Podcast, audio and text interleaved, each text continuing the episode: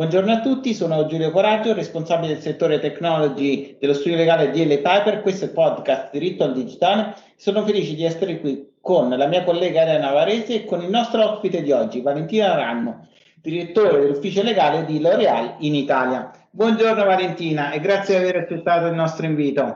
Buongiorno Giulio e buongiorno Elena. Buongiorno. Allora, Valentina, eh, la tua vita è una vita che hai passato eh, veramente 20 anni da L'Oreal, quasi 20 anni da L'Oreal, diciamo che certamente conosci eh, il settore della cosmetica e l'azienda, eh, come si dice, in out.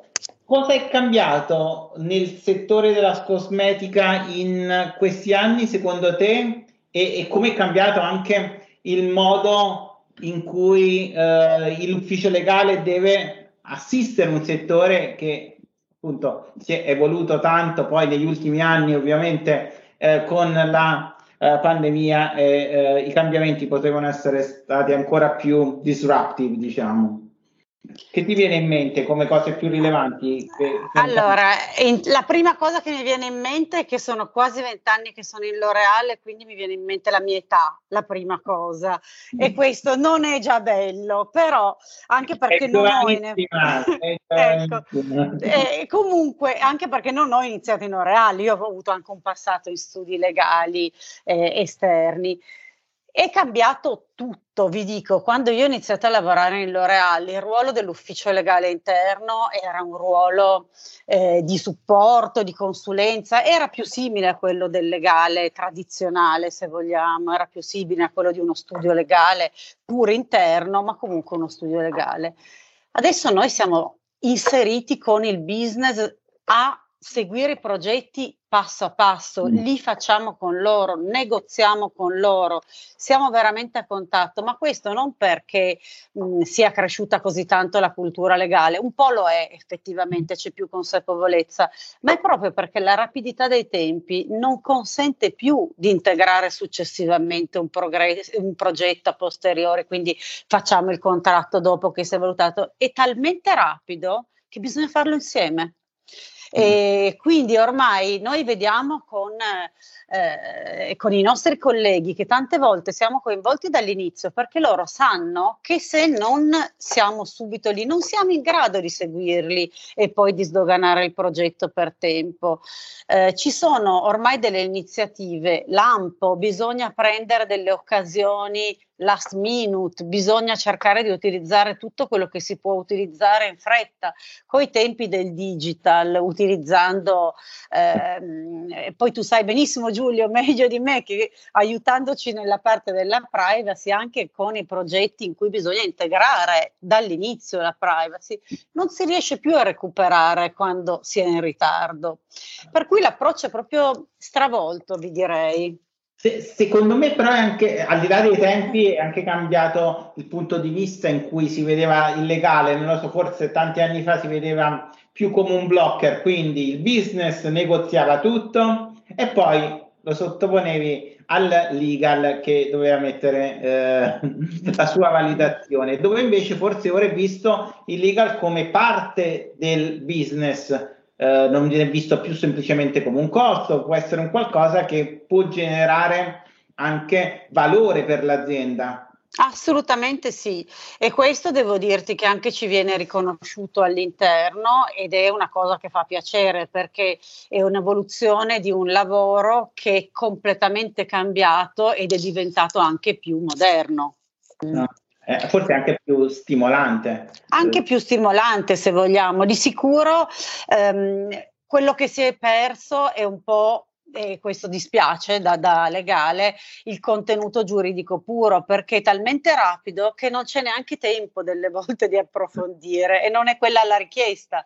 La richiesta è la rapidità e di fare una cosa che chiaramente sia nei parametri della legge, che possa essere sostenibile, che possa essere supportata, che non vada contro le policy dell'azienda chiaramente e che comunque accompagni il business. Quindi è, è, è molto cambiato.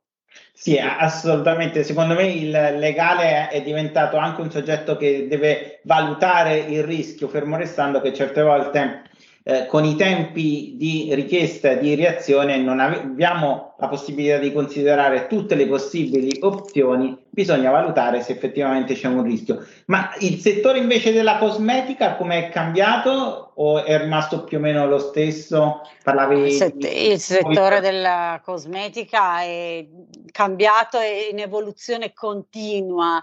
Il settore della cosmetica intanto è un settore altamente tecnologico perché mh, i prodotti di L'Oreal, ma in tantissime anche altre aziende, non soltanto di L'Oreal, investe in ricerca tantissimo e la ricerca significa innovare, significa cambiare, significa fare dei prodotti che mh, sono differenti, sono anche più sostenibili. Io direi che ad esempio in questo ultimo periodo una delle sfide maggiori che mm. abbiamo come produttore di cosmetici è fare dei prodotti che siano efficaci ma che siano sostenibili per l'ambiente, che siano sostenibili eh, da un punto di vista di packaging e c'è un impegno enorme nel utilizzare materiali che non siano eh, inquinanti, che siano biodegradabili. Sapete che c'è tutta la sfida di ridurre e di azzerare entro il 2030 tutta la parte di microparticelle di plastica che esistono eh, nei prodotti cosmetici, che comunque sono anche responsabili degli inquinamenti L'Oreal è già molto avanti in questo perché ha preso proprio degli impegni eh, molto importanti da questo punto di vista per accorciare anche quelli che sono i termini che la legge ha dato. Eh, però sicuramente c'è tantissimo da fare, anche nel termine proprio di ridurre il volume e gli imballaggi che stiamo usando, stiamo cercando sempre di più di passare a dei packaging più piccoli e a volte anche ricaricabili con dei prodotti proprio per cercare di fare delle, di qualcosa anche per aiutare la sostenibilità. Quindi la cultura del cliente è cambiata e, anche il, voi come azienda state cambiando e, e quindi anche le aspettative del mercato eh, cambia. E cambia tanto l'interazione con il cliente, nel senso che forse voi ora anche con attività di marketing avete un a livello di attenzione maggiore forse rispetto a prima nel conoscere il cliente, andare incontro alle sue esigenze? Assolutamente, assolutamente sì, è diventata anche uno dei temi centrali di L'Oreal. Pensate soltanto qualcuno si ricorderà il vecchio claim di L'Oreal perché io valgo. Eh, come dimenticarlo? Ade- come dimenticarlo? Adesso è cambiato già da un po' di anni ormai è perché voi valete quindi questo vi dà l'idea di come l'attenzione è spostata dall'altra parte, non è più sulla modella, attrice bellissima che dice perché io valgo, dice sì tu magari un po' meno, io di più perché insomma sono Andy McDowell. Eh, e invece eh, adesso è sicuramente cambiata perché dice comunque perché voi valete, quindi l'attenzione è spostata sul consumatore, il consumatore diventa il centro. E questo per noi è fondamentale intanto per la conoscenza. Il consumatore ormai è esigente, il consumatore non si accontenta di andare a comprare un prodotto che non conosce, si informa, si informa sui social, si informa sul sito, chiede ai servizi consumatori, conosce quello che compra, legge quello che c'è scritto in un prodotto. E quindi noi dobbiamo andare, dobbiamo accompagnarlo, dobbiamo spiegare al consumatore. Nei punti vendita c'è un servizio di consulenza e noi lo offriamo, ma c'è un servizio online, esistono tutta una serie di ehm, attenzioni al consumatore che non erano immaginabili anni fa, ma che adesso sono indispensabili, come è indispensabile avere i dati dei consumatori, perché noi li dobbiamo raggiungere questi consumatori per poter fare marketing. E Valentina, sempre, sempre parlando diciamo, di nuove fon- frontiere del diritto, mm. ehm, L'Oreal in qualche modo ha un po' creato l'influencer marketing ed è anche di qualche giorno fa la notizia che Kate Winslet è il nuovo testimonial di L'Oreal. Bellissima scelta, tra l'altro, attrice di grande calibro e attrice schierata da sempre contro eh, diciamo, interventi di chirurgia estetica, quindi poi ci parlerete anche delle, dei motivi ovviamente di questa scelta. Ma a livello appunto di influencer marketing mi incuriosiva sapere che cosa tu ne pensassi delle recenti posizioni anche delle autorità rispetto al tema. Immagino che tu faccia riferimento ai casi dell'autorità garante nel procedimento di BAT Italia. Il, sì, assolutamente, recenti, ecco. alla luce delle recenti notizie. Sì. Ecco, eh, beh, ehm, allora il mercato dell'influencer marketing è un mercato pericoloso. Mm. è un mercato in evoluzione, è un mercato importante, ma è un mercato che deve avere delle regole. Eh, per noi di L'Oreal già da tempo, già da anni, eh, seguire le indicazioni che dà l'autorità, mm, sia l'autorità garante, ma anche lo IAP che è uscito molti anni fa ormai con una digital chart che precorrendo li- se vogliamo precorrendo esatto. e dando delle linee guida per noi il fatto di fare disclosure e comunque nel dichiarare che quel determinato influencer che stiamo utilizzando fa pubblicità è sempre stato un must. Quindi per noi di L'Oreal è una cosa che anche come ufficio legale ehm, abbiamo sempre cercato di fare formazioni per evitare che si verificassero questi incidenti, quindi che non ci fossero gli influencer mh, che in maniera più o meno velata poi indirizzassero o invitassero a ritaggare il loro post, a condividere o a pubblicizzare il prodotto. Noi questo l'abbiamo sempre vietato, ma non solo perché, un po' perché cerchiamo di essere un'azienda che insomma rispetta le leggi, anche che precorre un po' i tempi, ma perché noi siamo una multinazionale, quindi tutto questo nel eh, mercato anglosassone, nel mercato americano è arrivato molto prima. Pertanto noi come gruppo questo input di stare attenti alla pubblicità occulta tramite gli influencer lo abbiamo già avuto molti anni prima. Io credo che sia fondamentale perché ehm, il consumatore non si fida più. Cioè se eh, si capitano questi incidenti e comunque cerchi di fare una pubblicità tra le righe senza dichiarare che lo è, non prendi il giro il consumatore, di fatto secondo me perdi credibilità. Sì, concordo pienamente. Mm e appunto rispetto anche alla scelta del testimonial, vole, non so se volevi dire due parole, perché a me è piaciuto molto come, come messaggio anche. Eh, ma guarda, la scelta del testimonial eh, secondo me mh, si va in un altro filone, un altro canale, cioè secondo me eh, le aziende responsabili, le aziende grandi devono comunque avere anche un ruolo quando fanno pubblicità, soprattutto digitali, nell'educazione delle persone. Io credo che non siamo ancora così bravi in questo, francamente, dobbiamo andare ancora avanti come tutti devono andare ancora molto avanti. Ci deve essere un messaggio di, in termini di diversity, un messaggio in termini di rispetto delle differenze culturali, delle differenze in termini di età, eh, in termini di non stereotipo di bellezza, in termini proprio di ehm, non essere costretti a utilizzare eh, magari il messaggio del, lo so, di ricorrere alla chirurgia piuttosto che a doversi trasformare per essere accettato, per avere eh, dei canoni di bellezza accettabile.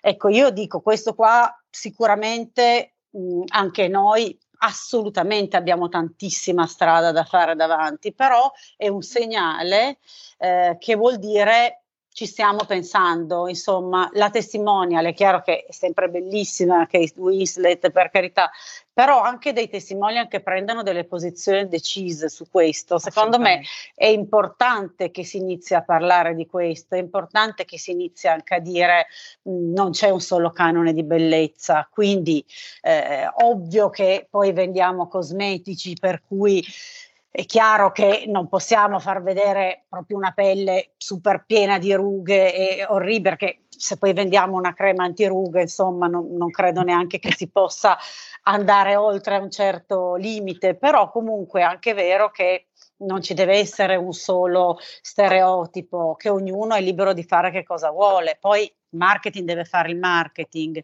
eh, però mh, non possiamo dare un solo concetto di bellezza al consumatore e imporre un testimonial che abbia 20 anni, che sia perfetto e magari ritoccato in qualunque modo, perché questo non è comunque un esempio per, mm. i consumatori. Anche nei controlli che fate voi, perché questo è assolutamente interessante, anche il, la cultura che si trasmette, per esempio, tramite messaggi pubblicitari, forse diventa parte della revisione legale, perché se, eh, non lo so, abbiamo grandi marchi della moda che per un errore nel marketing hanno perso in certe regioni una, quanti- una market share veramente incredibile. E, e quindi forse nella vostra revisione tenete conto anche di come il messaggio potrebbe essere compreso anche appunto nelle diverse culture. Certo, certo, questa cosa qua è, una, è uno dei controlli che noi facciamo come ufficio legale,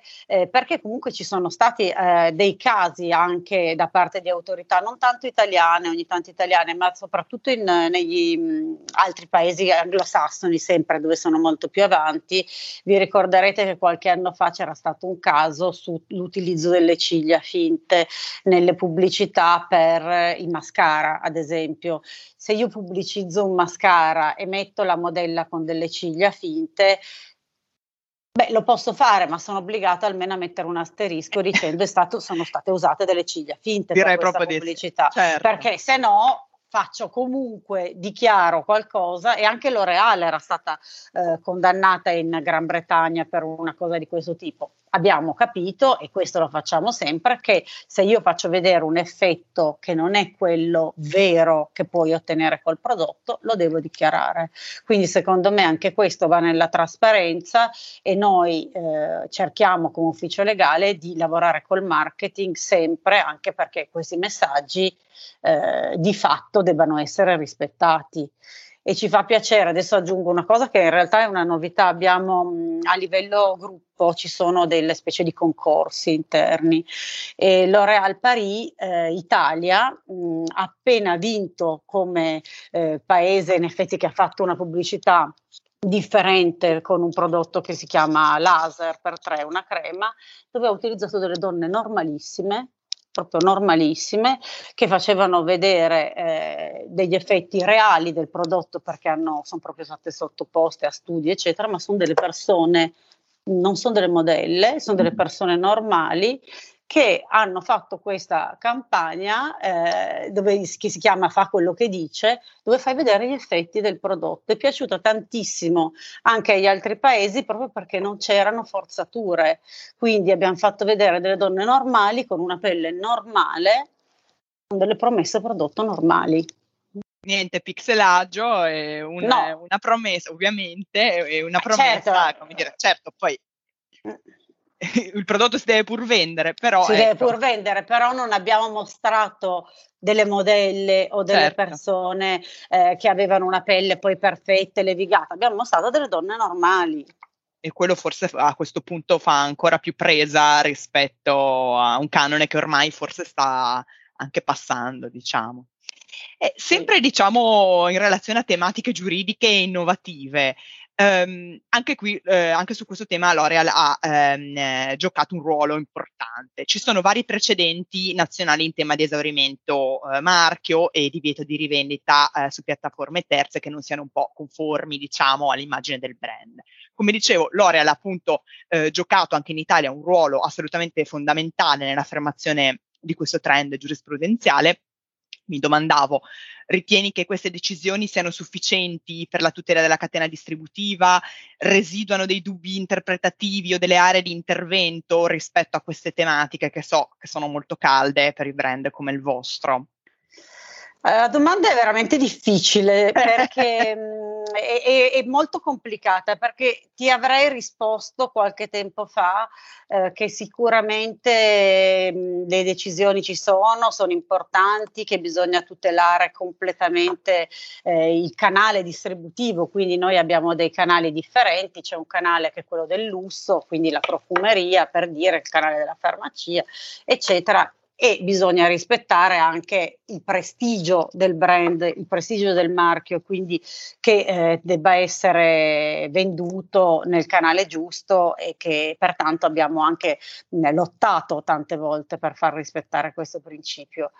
Il problema è che adesso con eh, player come Amazon e altri eh, importanti player che sempre più arrivano eh, online, questo principio inizia a essere molto, molto discutibile, nel senso che ci sono dei player che vendono solo online, ad esempio. Esistono eh, Amazon, eh, all'inizio certo cercavamo anche noi di dire no, non è possibile, non possiamo vendere, eccetera ma adesso Amazon sta anche lui facendo dei passi avanti enormi.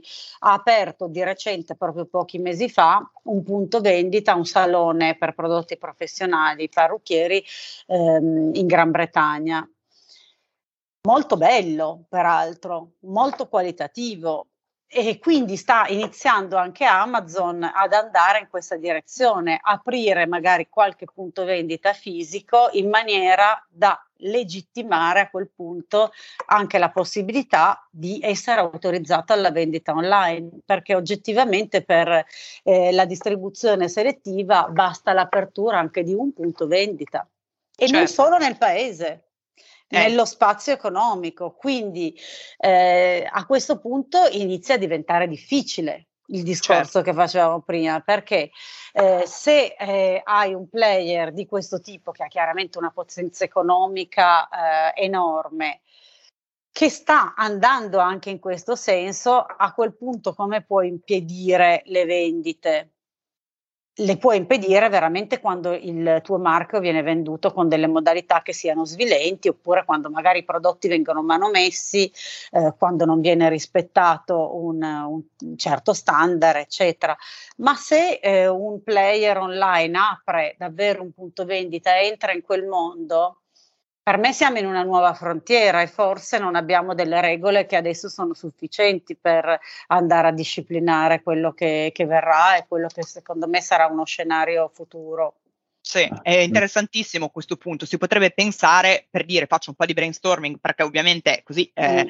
Non sapevo di questa interessantissima notizia, si potrebbe pensare di creare un canale comunque online che sia quantomeno omologo alla, diciamo, al livello dello store eh, fisico e che quindi insomma faccia in un certo qual modo una sorta di segregazione del prodotto di un certo livello. È difficile perché non sai, facile. il punto di vendita fisico resta il punto di vendita fisico che è fondamentale, cioè eh, per noi il punto di vendita fisico deve affiancarsi al mercato online, non può essere sostituito perché eh, il consumatore che va a cercare un prodotto va a cercare anche il prodotto per la consulenza che c'è dietro. Chiaro che online la puoi dare, sei obbligata a darlo, e anche i nostri clienti che certo. hanno la doppia autorizzazione, non non la, può, devi darla la consulenza online, però è, l'esperienza fisica del punto vendita dove vai a provare un prodotto, a vederlo, ehm, avere veramente anche un'esperienza sensoriale, non la puoi sostituire. Eh, quindi si dovrà comunque andare a affiancare.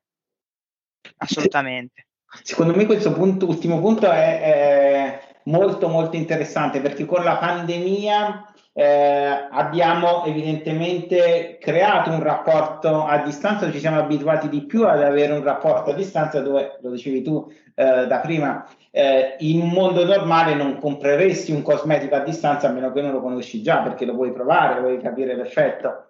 Ecco, in un'epoca post-pandemica che speriamo sarà, eh, avverrà presto, secondo te come riusciremo a eh, riportare le persone nelle profumerie e allo stesso tempo eh, riuscire a far crescere entrambi i canali in modo tale che non siano in concorrenza eh, tra di loro. Non so, nelle profumerie introdurremo nuovi servizi a valore aggiunto per valorizzare quello che eh, l'esperienza eh, nella customizzazione dell'offerta al singolo, nello stesso modo cercheremo di trovare nel mondo online delle soluzioni per far capire all'individuo cosa sta comprando. Uh, forse tutto questo gira intorno a conosco meglio il mio cliente, conosco i suoi gusti, dicevi tu prima, conosco, le, conosco anche i suoi valori.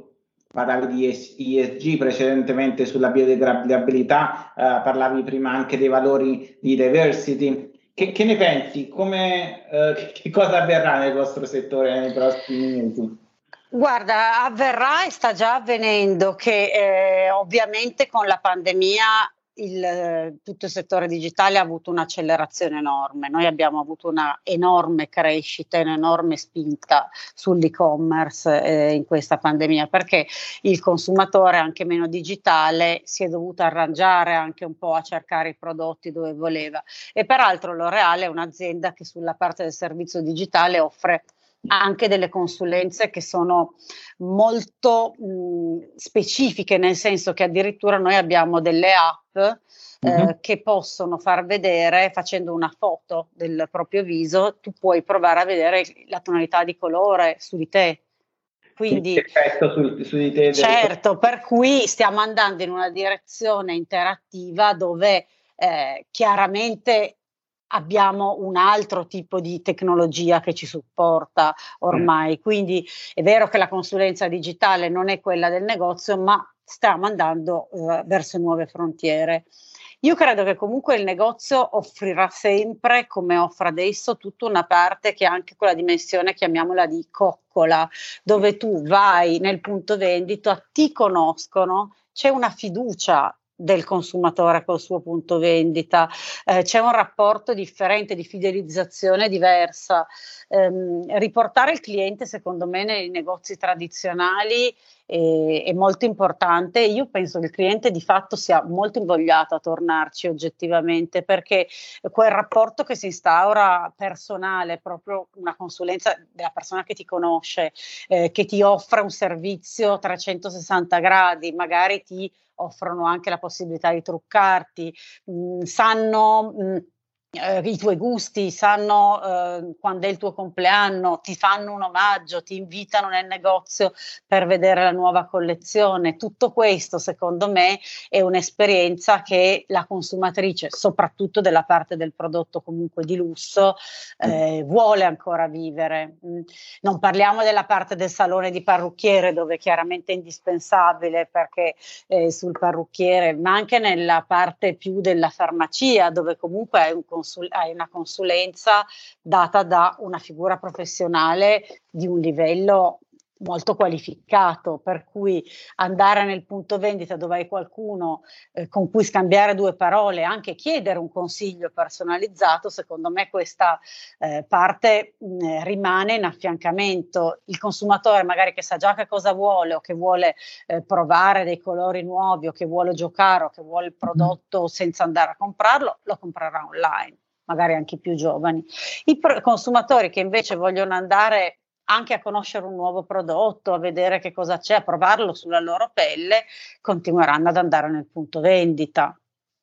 No, no, assolutamente sono d'accordo e anche confrontandoci con um, dei legali interni di società dell'alta moda il messaggio era eh, lo stesso, quindi una sorta di fuga dalla standardizzazione perché il prodotto standard lo posso comprare online e non ho un valore aggiunto. Evidentemente per darti un uh, servizio più customizzato devo conoscerti meglio, uh, devo eh, avere una uh, personalizzazione, creare un rapporto anche di fiducia, dicevi tu. Quindi sì questa è la guida e, il driver del, del, futuro, secondo me. Hai ragione, assolutamente. Assolutamente sì. Io credo che conviveranno tutti questi modi di vendita. Ancora non si è trovato l'equilibrio perfetto, ma penso che eh, per forza di cose si troverà tra questi due mondi. Beh, in qualche modo questa è una cosa positiva per il mercato eh, non so se sei d'accordo, è un po' peggio per noi legali perché nella standardizzazione noi riusciamo a definire le regole perché tutti fanno la stessa cosa.